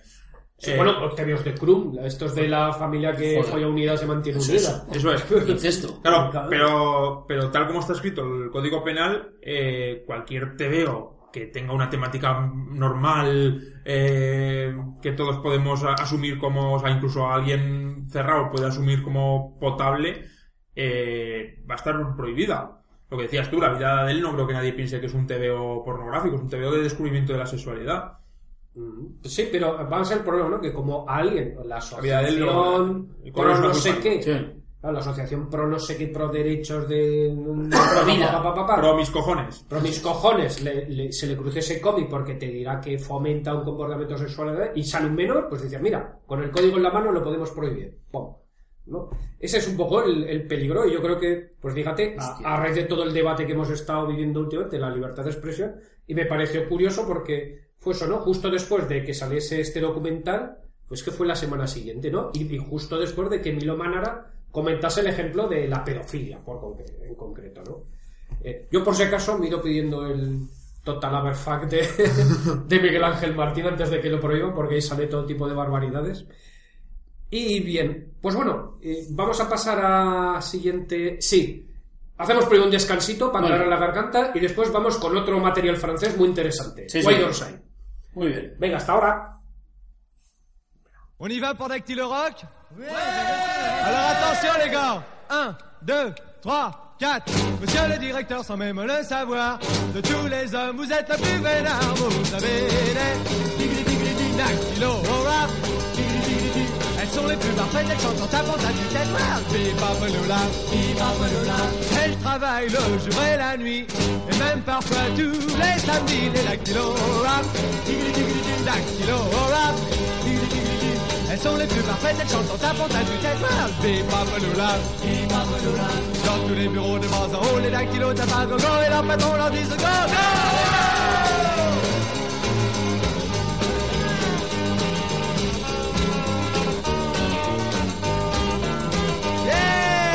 sont douces et très jolies Ce sont les plus belles filles de Paris.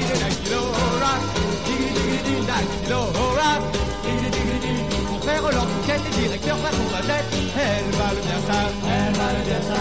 Dans tous les bureaux de haut On chantera très bientôt Le rock des dactylo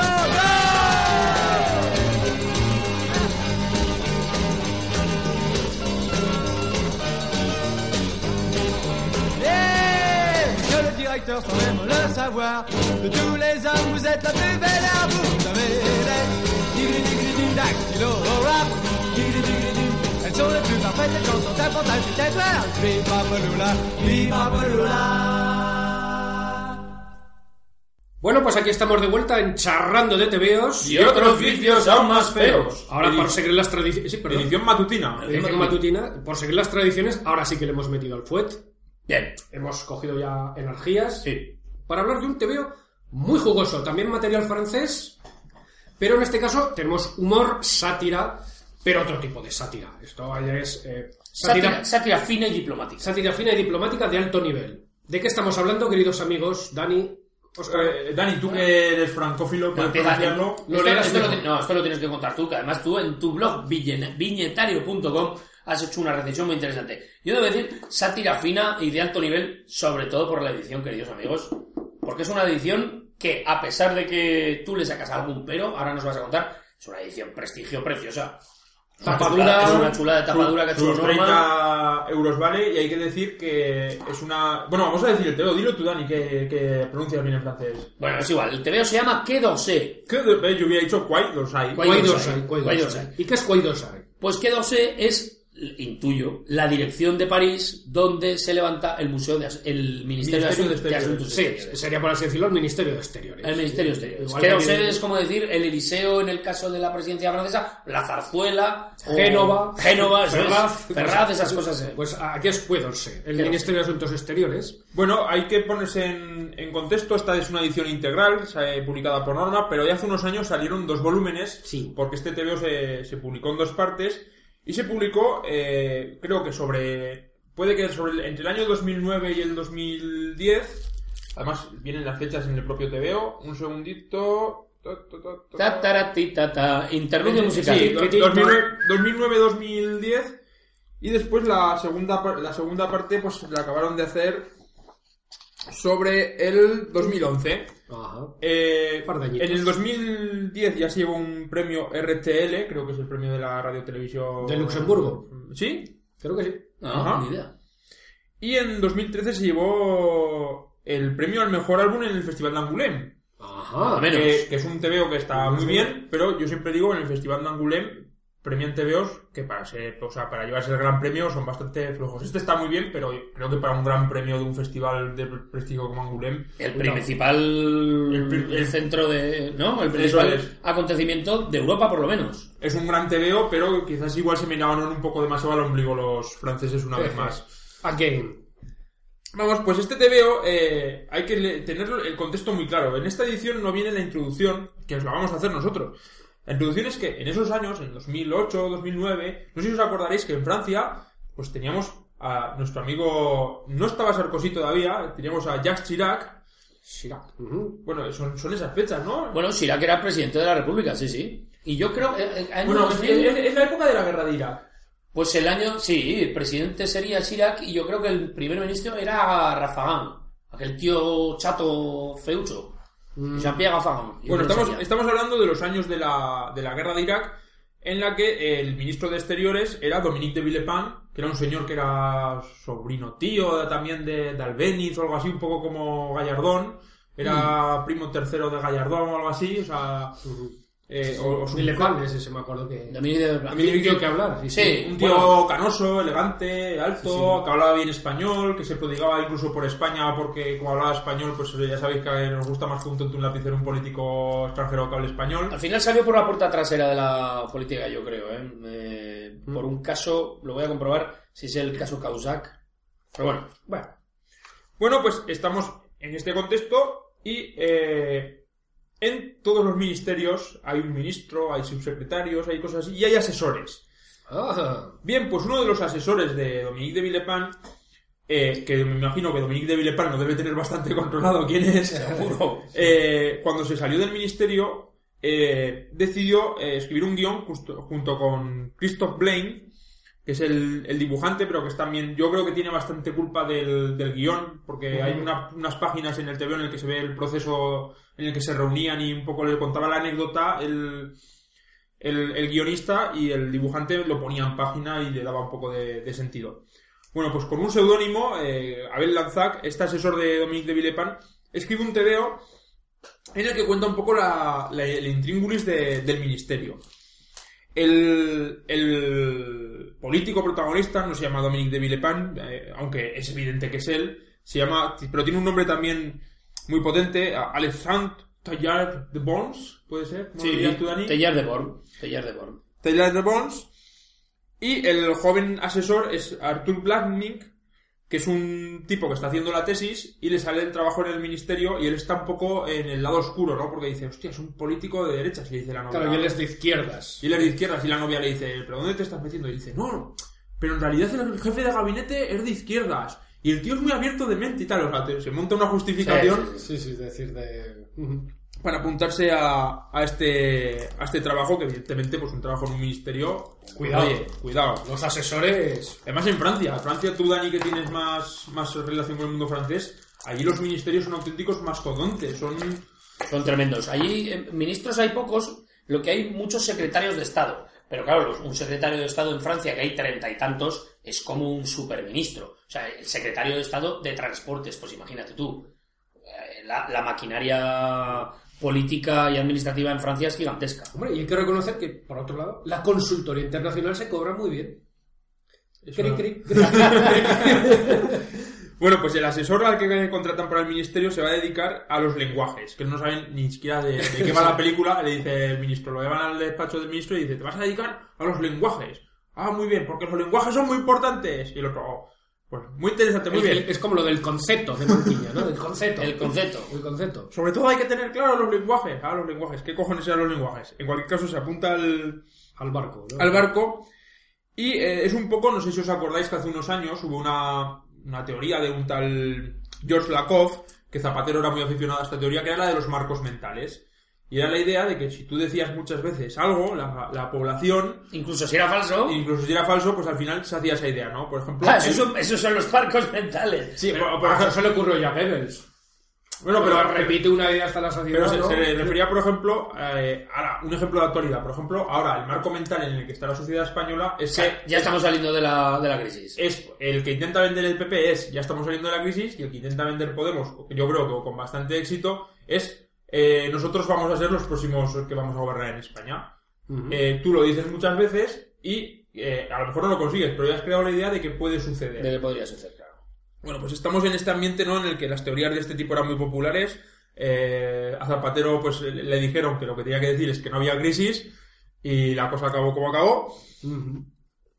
Bueno, él, él empieza a trabajar en el Ministerio de Exteriores y se encuentra con que eso es una auténtica locura. No sé si vosotros que os lo habéis leído también, ¿cómo podríais definir a este, a este ministro? ¿no? Es un tío eh, muy incisivo, además que se ve que viene de una familia. Hay un momento en el que aparece el padre, que es un abogado de prestigio, a visitarlo, que se ve que es un tío de, dinero, que siempre ha estado en este mundo y que tiene un, por ejemplo, está obsesionado con Heráclito. Voy a subrayar libros de Heráclito. Sí. A ver, yo creo, en, en mi opinión, y por la poca gente que he conocido con poder, ¿no? Porque es un poco también una reflexión sobre el poder, ¿no? Cómo funciona el poder. Y, y mucha gente eh, siempre estaba esta reflexión de que el poder corrompe, pero no necesariamente la corrupción como lo que estamos viviendo ahora, ¿no? De que te vuelvas malo y tal, ¿no? Sino de que se te va la cabeza. Se te va la cabeza y te vuelves un iluminado, ¿no? Y entonces, ¿por qué? Porque, esto creo que Dani me da la razón, ¿no? También estás rodeado de personas que te siguen el juego. De imbéciles. Entonces, este tío lo que vemos es que tiene, pues, iluminado. o sea, se supone, claro, toda esta gente de nivel, se supone que además ellos mismos se tienen que dotar como de una cultura, ¿no? Claro. Eh, por ejemplo, veremos un ejemplo como todos estos asesores, por ejemplo, eh, pues el tío, el protagonista, tiene un tono de metálica en su móvil, ¿no? Mientras que, por supuesto, un, señor de este nivel nunca te reconocería que escucha heavy metal, ¿no? Decía, no, no, hombre, yo, Verdi, tal, ¿no? Entonces, por ejemplo, este tío lo tiene con los filósofos, ¿no? Pues la toma con Heráclito. No, es que mira, porque Heráclito dice que tal, no es que... Y, Todo no, no tiene ningún sentido. pero sí, pero es una frase porque sí, porque sí, ¿no? Y dice, mira lo que dice aquí, ¿no? Y otra vez, y de, pronto es, no sé si Demócrito, o de pronto la pilla con otro, ¿no? Sí, sí, sí. Y lo que hace es, pues, marear a la gente, ¿no? Claro, marear, y es el tipo, pues, la figura del jefe iluminado que se le ocurren ideas, empieza a parir ideas, pero sin ton ¿no? Y entonces, tenemos luego las diferentes figuras, ¿no? Los, lo- los que le dan la razón, le dicen a todo que sí, intentan combinar lo que hay que hacer con lo que el otro quiere, y luego la figura que a mí me gusta mucho, que es la del apagafuegos. La Es del- el, el jefe de gabinete. el jefe de gabinete, que es el que le lía, le convence para, no, mira, quizás deberíamos que no sé qué, no, Le da ma- la lo, manipula. de Nunca se pone en contra, quiero decir, nunca se pone en contra, no le dice esto que dices es una estupidez, que es lo que seguramente habría cualquiera pensaría que hay que hacer, pero trata de darle la vuelta. Exacto, ¿no? Hace como buen, eh, pues, pues, como táctica de negociador manipulador, primero te doy la razón y luego pero, ¿no? Y te intento llevar a mi terreno. Entonces, Hay una página muy definitoria de esto, que es el primer discurso que escribe el, el asesor, eh, se lo deja encima de la mesa, es, le dice, tiene que ser sobre la unidad, la integridad y la seguridad.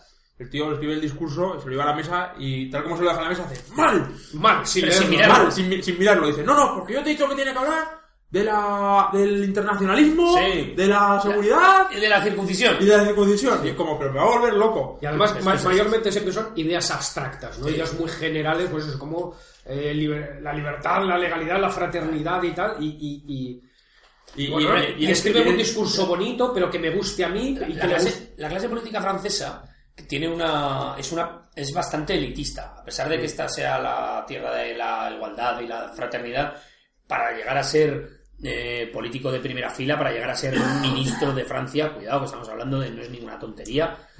La mayoría o una gran parte importante pasa por una escuela de negocios importantísima que no recuerdo cómo se llama Una la escuela- d'Hautes Etudes de no sé Sí, sí, la, la escuela de no sé qué, la EDO, la- no me acuerdo cómo se llama, pero es una escuela extraordinaria. ¿Qué sucede con esta gente? Pues que, vamos a ver, el desempeño de la política requiere de un esfuerzo y, y- y de un sacrificio personal, esto es cierto, aunque la gente diga, ah, si están todo el día tocándose las pelotas. Pues no, están todo el día haciendo lo que sea, están haciendo política, yo no lo juzgo.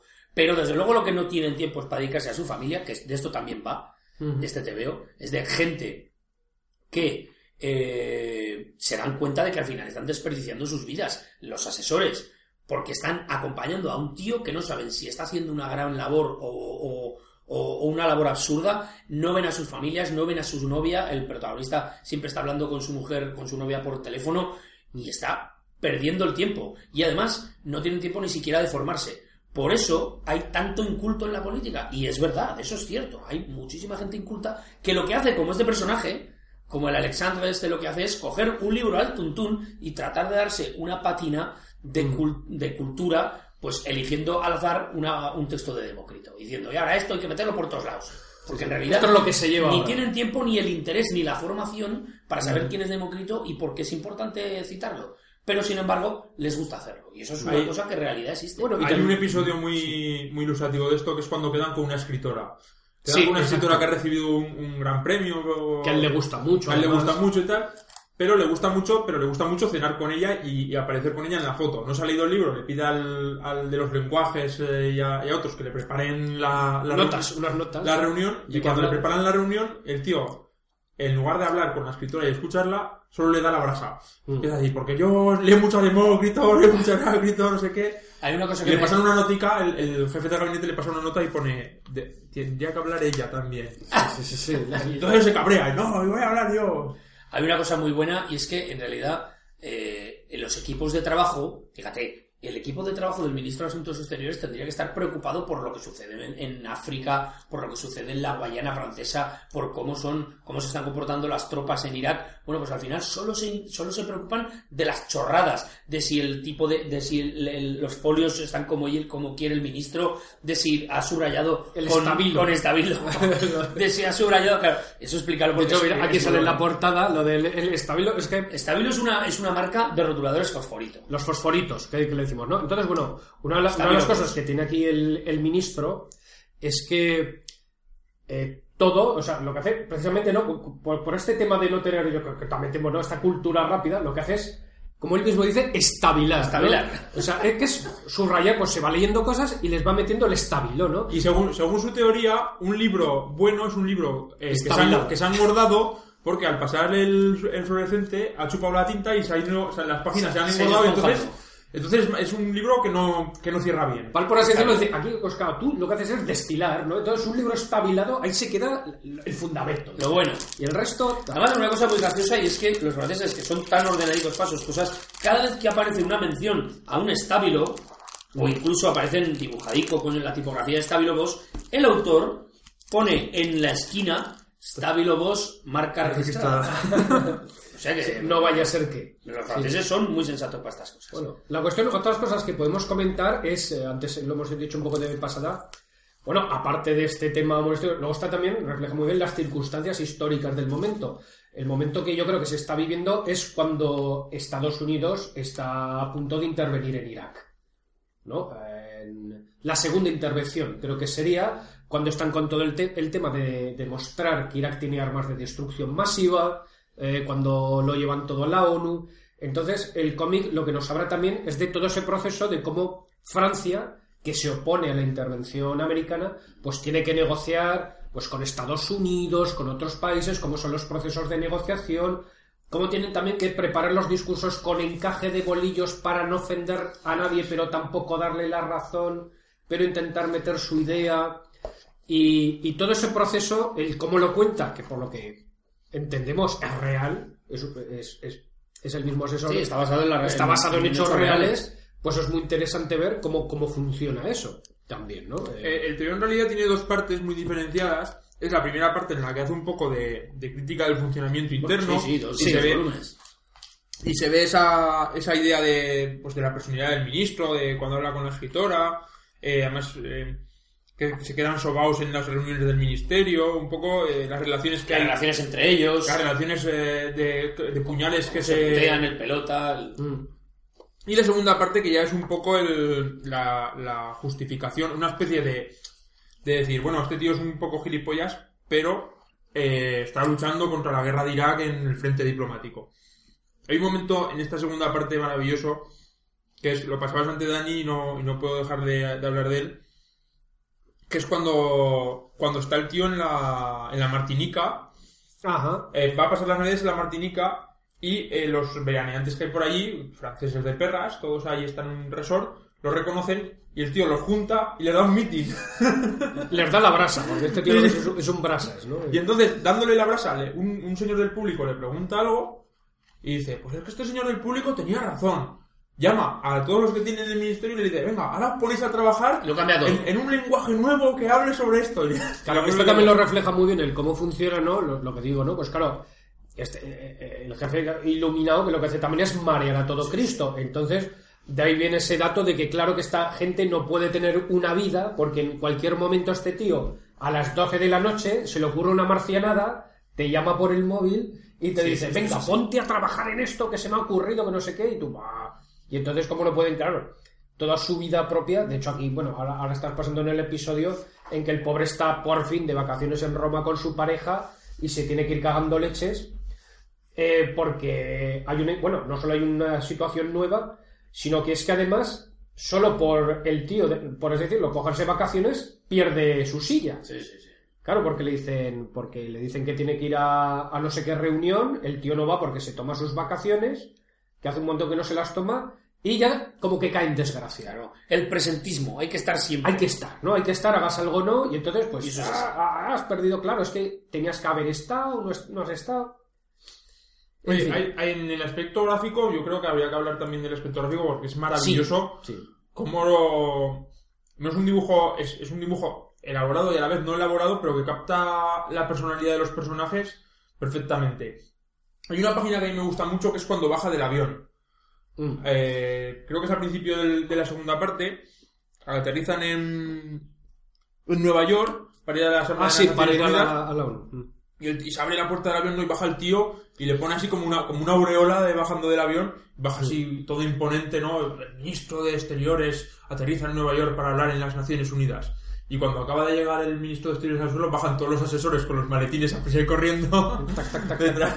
refleja una, la, la vida de los asesores, eh, una vida muy arrastrada, en la que, bien, sí, viajan y trabajan y cobrarán lo que sea, pero pasan la vida en los aeropuertos, reciben una llamada a las 2 de la mañana para hacer un discurso que tiene que estar a las 8, arrastran un ordenador con una impresora para rehacer por decimonovena vez un discurso en la sala VIP, sí, seguramente, pero en la sala de un aeropuerto, arras- sí, tiran- sentados en el suelo, eh, buscando mm, un- el alimentador donde alimentar el, el teléfono o el, o el ordenador que se ha quedado sin batería, en fin, una vida, una vida dura.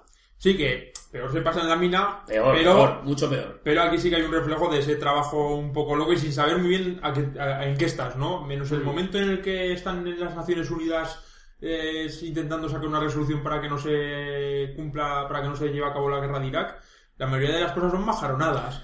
La guerra de Irak, que aquí le llaman Luzdem. Luzdem. Luzdem. Ludem. Sí, sí. Eh, cambiamos nombres. Cambia los nombres nombre para no- país, pero bueno, eh, sale por ahí el. eh, ¿Cómo se llama? El secretario americano. El Colin Powell. Colin Powell, que le cambia el nombre, pero bueno, una persona que está claro que sí, es que es él, ¿no? Porque. eh, hay, visualmente- hay un momento muy divertido en el que en el hotel de Nueva York el, el protagonista se encuentra con la novia y en el mismo ascensor en el que suben a la habitación eh, sube Silvio Berlusconi. Ah, sí. Sí, sí, qué bueno, qué Y le digan los trastos. Y, y si no es Berlusconi le tira los trastos a la novia. Buenísimo. Oye, es un TVO muy recomendable. eh, lo podéis comprar ahora en una edición integral que vale sus 30 pavos. Es muy caro, sí, pero está en casi todas las bibliotecas. En, Es en un la gran edición- TVO, es un gran TVO. En la edición en, en dos tomos están todas las bibliotecas y aparte es un, un gran TVO que, que te pasas un buen rato de comedia y descubres un poco los interiores de la... Es buenísimo porque aquí está el tío. el- es que el personaje es muy divertido porque echa unas parrafadas tremendas. Sí. El Alexandra este echa unas parrafadas tremendas y además ges- gesticula mucho. Y dice: Necesitamos un manual para la resolución de, la- de las crisis, con líneas claras. Y empieza a poner una mano detrás de la otra, encima de la otra. ¡Chac! ¡Clac! ¡Clac! ¡Clac! ¡Clac! O sea, empieza a hacer como, como pisos. Eso, eso es una cosa que, que hay mucha gente que hace. ¡Chac, chac, chac, chac! Empezar a, a ordenar como si estuviera ordenando sus ideas en una estantería, una detrás de otra. Y, y formando pisos con las, con las manos. Hay una cosa que me, que me gusta mucho. Di- Dibuja también marcos con las manos. hace- eso es, eso es. Hay una, fíjate, hay una frase que dice, hay que dejar macerar la verdura. De repente saca un libro del bolsillo y dice, está en Heráclito. y hay, hay algunas referencias a la cultura popular eh, de nuestra época, como la Guerra de las Galaxias. Es muy bueno, hay un momento Ah, en sí, que, sí, sí. hay un momento muy bueno en el que, claro, el, el- todo asesor quiere ser el favorito del ministro. Y entonces el protagonista se imagina que, que el ministro, que Alexandra, eh, disfrazado como Darth Vader. como Darth Vader, le dice, juntos gobernaremos la galaxia. Y entonces, clac, clac, clac, clac, clac, clac, estabularemos juntos. O hay un momento en que, en que le dice a su secretaria al ministro, ponme con el presidente, con Chirac. Y la siguiente viñeta se le ve al ministro con la capa de Darth Vader y el casco arrodillado delante de un Chirac pequeñito como el emperador delante de uno de esos grandes ojos de buey espaciales. Tiene cosas muy, muy, muy divertidas. Está muy bien dibujado y muy bien escrito. Para mí es un grandísimo TVO. Sí, sí, sí. Ecuador C, si no os queréis liar con el título en francés, Crónicas Diplomáticas. Eso Ese es es. su título Eso. y seguro que os aparece. De Lansac y Blaine. Muy bien. Ahí queda nuestra recomendación. Otra Muy bien. recomendación más tenemos, ¿no, Oscar? ¿Tenemos ¿Sí? otra recomendación más? Fuera de la política francesa, me gustaría hablar, por cierto, voy a hacerme promoción a mí mismo. Bravo. Tengo otra sección en otro podcast Eh, que se llama Periferia ¿Dónde? y tengo versión Periferia Oriental y Periferia Occidental. Eh, lo digo porque hago recomendaciones de TV o sueltas ¿Y el podcast es Rock and Comics. Ah, ah, ah, ah. Rock and Comics. ver por ahí. Bueno, pues este eh, me lo he guardado para el charlando es porque son dos tipos muy charlanderos. José Busquet y Javi de Castro. Bien por ello. El Bien, TVO un abrazo. Brindemos con, Brindemos lo, que- por con lo ellos. primero que tengamos en la mano. Brindemos por ellos. Digamos que es vino. Sí. Ja- TVO Ja- Javi Castro es amigo de la casa, autor de Sandía para cenar, eh, publicado por Termocero Comics. Di que un sí. gran. Sandía para cenar, un TVO que nadie ha puesto entre lo mejor del año 2014 y eso me pone muy enfermo. Mal hecho porque Mal hecho. a mí me gusta mucho. Además, Javi es un chaval joven, Buen tipo. buen tipo. eh, Además oyente de charlando, ¿no? Eso es. Se nota que no es de, de aquí del Alto Aragón, de Zaragoza, porque es- está acostumbrado a los, a los fríos de León, entonces los fríos de León hacen que te, te quedes Te pequeño. hagas chiquitico. Te hagas chiquitico, pero por lo demás un tipo majísimo. Bueno, y la última aventura es un TVO eh, que me gustaría recomendar y además precisar. Porque mucha gente piensa que la última aventura es un TVO de aventuras. Y no, amigos, ¿de qué va la última aventura? No va de aventuras. Porque tú mismo lo has dicho, Dani, ¿no? Ves la portada, ves aquí Joder, pero ves selva. la portada, ves la selva, ves un tío con un Sí, sí. machete y con un salakov, ves aquí a Sana de la jungla, una mujer salvaje con un, con un bikini de, de leopardo y dices, bueno, pues me lo voy a pasar pirata. Aquí tiene que salir Tarzán por lo menos. Y a, Pues ver, no. y a ver si te encuentras a gente hablando. ¿Por qué? Porque el TVO de lo que va es de, Es de gente hablando. un friki. es de un friki que decide reunir a los ídolos de su infancia. Estamos hablando de, un, de una especie de realidad en la que los grandes ídolos de la infancia eran eh, aventureros pulp que vivían aventuras en las, en las selvas de África, en, la- en islas perdidas, en las, eh, los rincones más remotos del desierto del Gobi, cosas así Sí. Pero que en realidad, que protagonizaban TVOs, protagonizaban documentales, pero que en realidad eran actores o gente que, que al principio sí que estaba en este mundillo de la aventura, pero que se habían acomodado a hacer eh, shows. Entonces, pues iban a, la, iban a la selva a grabar un documental y le aparecían ahí unos tíos en taparrabos, pero eran unos tíos pues, que los habían puesto ahí para hacer el, O sea, show. tíos pintados como, los, como el Baltasar de, de un pueblo. Claro. Eh, es una, bueno, más o menos está inspirado en una, en una época dorada del, del pool. Vemos que hay referencias a, hay cromos, hay, hay TVOs, ¿no? Los años 50, 60. Y esta gente, pues se hace mayor, se hace fanegas y eh, se retira del, del mundo del ruido. Además, se retiran, pues va avanzando la historia, se retiran con, con bastante, pues algunos tienen dinero, pero otros pues han quedado en la miseria un poco. Hay unos, por ejemplo, que es muy gracioso, que, que eran eh, la pareja de aventureros eh, que se llamaban Hansi Hollister, pues que con los años Hansi Hollister han hecho Se han- se han cogido cariño. han hecho migas, han hecho migas especiales. Uno tiene un curioso, un curioso parecido con Freddie Mercury, ¿no? Uno de ellos. Vale, Todos los lleva Queen. Era Queen. Así es, Dani, todo lo siento, Todo pero todo iba bien. Galileo. Let Bueno. me go. Bueno, pues la, la historia es de. El, el friki este lo que decide es. Es un gordo millonario, friki, que, que en su casa no le hacen ni puto caso. Y lo que decide es gastarse la fortuna familiar en juntar a todas estas viejas glorias en una isla para grabar un último programa de televisión documental, reality show, con todos juntos. El problema está en que la cosa no acabará como, como él piensa. Es un TVO muy entretenido. Yo sí que creo que tiene demasiadas páginas de introducción hasta que, que ocurre la, la acción, sobre todo si vas despistado, como muchas reseñas que ya he leído por internet que no se lo han leído y dicen que es un TVO de aventuras, sin habérselo leído. A ver si nos lee. Esas reseñas que no se leen los TVOs. Sí, so- somos los únicos que nos podemos permitir ese lujo. Bueno, y hay que decir que aparece Scar. Eso es. Y, y salgo yo cortando un fuet. Así que, era, que era un TVO que tenía que aparecer en, en Charrón de TVOs. Aparece Ese, Mel- ese es Melgares. Pero bueno, pero esto, todo esto... ¿Esto qué es? Pues, Pero Oscar, ¿entonces esto es buscado o solo es, es intertextualidad? Esto es, esto es buscado, no estamos hablando por casualidad de este TVO aquí, amigos.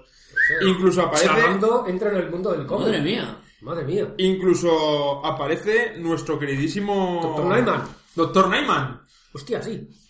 Uy, Pues porque un ojete moreno. De hecho, esto es casi un, un, un jumping in shorts por, por el suelo. bueno. No digáis nada que es el- la última, las últimas páginas. Es spoiler. A mí lo que me gusta además es que Javi de Castro lo hemos visto en un registro habitualmente. ¿Veis el Fanegas aquí? Ajá, sí. Fanegas está un poco, un poco loco, es un poco poco, eh, mafioso, entre mafioso y, y loco, entre niño grande, ¿no? Después está todo feliz. Bien, vamos a juntarnos todos en una isla desierta. Tiene también, por supuesto, deseo. Bienvenidos a la gran aventura. Lo leemos en la página 69. Bueno. O sea que esto es un poco como King Kong, ¿no? Que le cuesta salir el mono. Eso es. eh, además, el. eh, King Kong de Peter Jackson, claro. bueno, hay un tío que se parece a Víctor Romano. Anda, bueno, madre mía de mi vida, pero está lleno de, de, de- de está todo el homenajes. mundo. Bueno, lo que me gustaría decir es que Javi de Castro es muy conocido por, por su dibujo habitualmente experimental. Es un dibujo muy chulo en el que juega a hacer muchas cosas. Muy lineal, un poco cartonista, ¿no? Un poco cartoon. Eso un es. poco Brustin. En este TVO eh, está un poco más comedido en este sentido, pero a mí lo que me gusta mucho es que si, si veis el TVO, yo creo que podría ser perfectamente un TVO publicado en Francia. Tiene un... Sí, sí, este- Sí, la, factura es, es, es estupenda. La factura ¿El es... color es suyo? Sí, el color es suyo. Pues el color es de puta madre. El color está muy chulo, aún, aún no siendo un TVO especialmente dado a experimentos gráficos. Tiene, por ejemplo, la página 39 en la que se ve al, al personaje subiendo la escalera y transcurre la acción mientras sube la escalera. Esto es un recurso que esto lo hacen en los TVOs de Marvel y a la gente se le hace el culo pes y cola como si no lo hubiera visto nunca. Pero bueno, lo que decía es que me, me gusta mucho el, el tono de Javi porque ha cogido un, un tono de dibujo y un estilo que perfectamente mañana podría presentarse, podría presentarse en Francia y que le publicaran un TVO. Perfectamente. El TVO es, Pues a ver, el TVO es la última aventura de Josep Busquets y Javi de Castro, editorial. editorial Dibux. Dibux, por cierto, que tienen todo nuestro corazón porque va a volver a publicar, es más, ya ha salido esta semana en España a Spirú. Vaya. Ah, es verdad. Spirus. Spirú, además, como me dijo alguien el otro día, me dijo, oye, esto de Spirú, pero es, es este que salía en el pequeño país, ¿no? Y tal, no sé qué. Y después me dijo, oye, que has visto que el, que el TVO se llama El botones de verde kaki y salen, eh, salen eh, cruces gamadas y Hitler y toda la pesca. Digo, es que Spirú ya no es lo que era, Spirú. Spirú, amigos, se ha convertido en un, en, en un personaje como Batman, que sirve para contar cualquier tipo de historia. Claro que sí, claro que sí. Y siempre con la buena factura del, del TVO Franco franco-belga. Franco Belga. Bueno, pues la última aventura eh, en Dibux. Un TVO muy recomendable que además van a estar presentando este mes en tour por, por toda España. Muy bien, muy Bueno, bien. por toda España, que normalmente toda España es la parte norte, amigos del sur. Lo sentimos, pero parece ser que las librerías del sur no invitan a la gente. Bueno, yo tengo que decir que eh, eh, ofrecí mi TVO e incluso una presentación a una veintena de librerías de España y solo me respondió uno. No me respondió ni Dios. Que estaba en... Pues me parece que en Murcia. Por cierto. Murcia, qué hermosa eres. Y me dijo, vente el viernes que viene. Y dije, pues va a ser que no. Murcia, el viernes que viene no. No hay ave allí, ¿no? Ahora sí. En fin. Pues bueno. Aquí eh, lo podemos dejar, ¿no, chicos? Yo creo que el menú para hoy está servido. Otro programita con otro formato más comedido, más sencillo. Sí. Formato de mañana, formato breve. Formato breve. Formato No nos podemos poner a tope, que luego tenemos que trabajar y hacer nuestras cosas. Así que tan solo podemos decir que... ¿Cómo se diría en francés esto ha sido charlando de TV o siete vicios son más feos? C'était... Charlando de TVOs. ¿Y otros vicios son más ¡Más feos? ¡Oh la! ¡Au revoir! ¡Agua! Chao, chao, chao.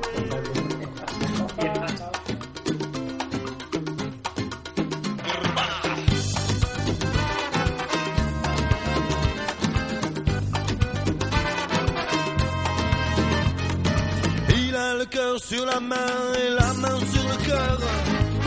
Oui, mais quand il rit, on dirait qu'il meurt. Il s'habille de rien, c'est se rendre élégant. Devant son miroir, des heures se mirant. À quoi bon se presser? On lui garde sa place.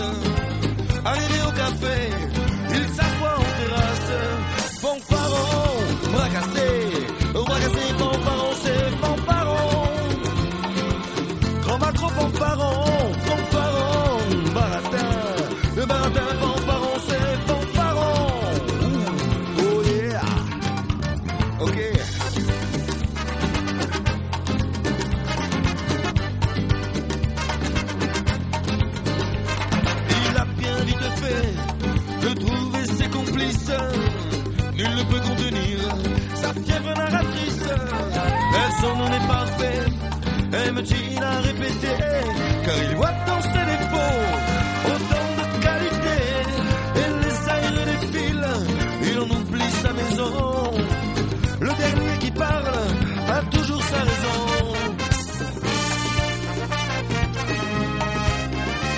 Qui donc s'explique avec les mains, plus embrouillard qu'un italien sa femme, ses enfants ne l'attendent plus et prend son temps.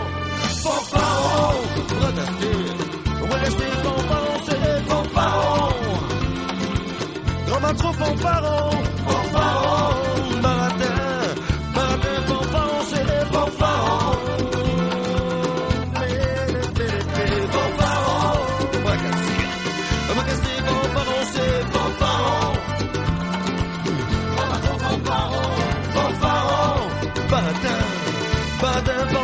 C'est fanfaron.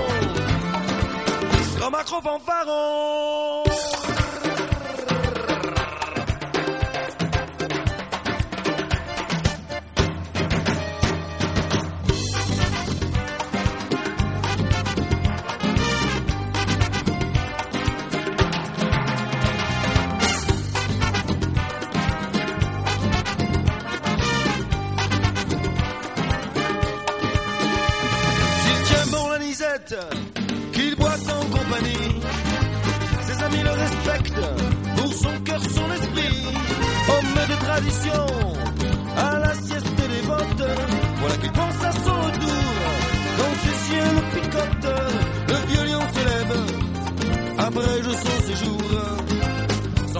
Va